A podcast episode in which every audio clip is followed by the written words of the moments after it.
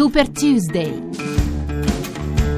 Mancano duecentodiciassette giorni alle elezioni presidenziali americane e tutti i riflettori sono puntati sul Wisconsin, nella regione dei Grandi Laghi, dove si vota oggi per le primarie repubblicane e democratiche e i frontrunner Donald Trump e Hillary Clinton rischiano di essere sconfitti da Ted Cruz e Bernie Sanders.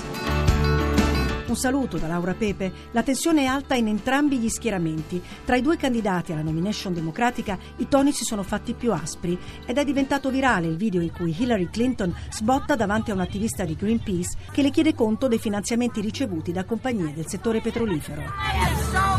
Sono stufa della campagna di bugie del senatore Sanders, si infuria l'ex First Lady, ma Bernie Sanders insiste.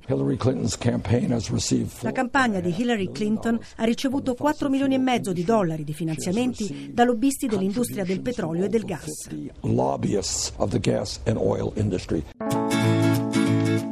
Per Donald Trump è stata forse la settimana più difficile. Dopo le sue dichiarazioni a favore di un riarmo nucleare è stato criticato duramente dal presidente Obama, che senza nominarlo lo ha definito così. Uno che dice cose simili non sa molto di politica estera né di nucleare, non conosce la penisola coreana e più in generale il mondo. Sul fronte interno, Trump preoccupa Wall Street parlando di un'America che va verso una nuova recessione molto profonda e scivola anche sull'aborto, uno dei temi più scottanti e divisivi negli Stati Uniti.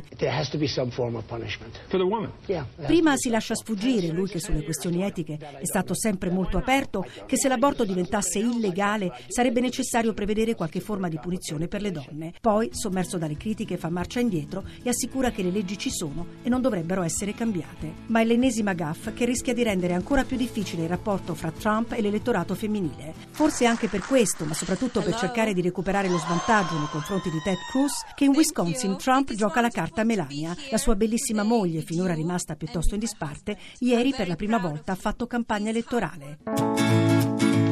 Il voto di oggi in Wisconsin potrebbe segnare una svolta per i repubblicani. Se Donald Trump, contro i pronostici, dovesse farcela, sarebbe difficile fermare quello che il New York Times ormai definisce un walking dead, uno zombie destinato a perdere a novembre, ma inarrestabile nella corsa verso la nomination. In caso di vittoria di Ted Cruz, che è appoggiato anche dal governatore Scott Walker, diventerebbe invece difficile per Trump raggiungere il numero magico di milleduecentotrentasette delegati e dunque prenderebbe sempre più quota l'ipotesi di una convention aperta.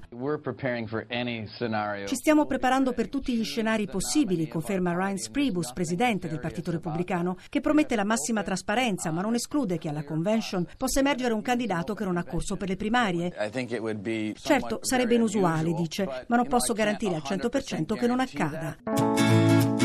E il nome che gira sempre più insistentemente è quello dello speaker della Camera, Paul Ryan, già candidato alla vicepresidenza con Romney nel duemiladodici. Lui continua a negare di essere interessato alla corsa per la Casa Bianca, ma intanto è già partita la caccia ai delegati civetta, quelli cioè che dopo aver votato per Trump al primo scrutinio, dalla seconda votazione non più vincolati, saranno pronti a passare al candidato scelto dalla leadership del partito.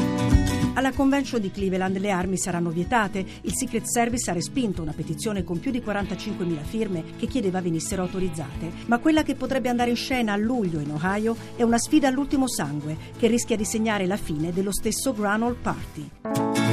Seguiteci anche su Twitter, chiocciola Radio uno Rai, il podcast è disponibile sul sito radio uno punto rai punto it. A martedì prossimo!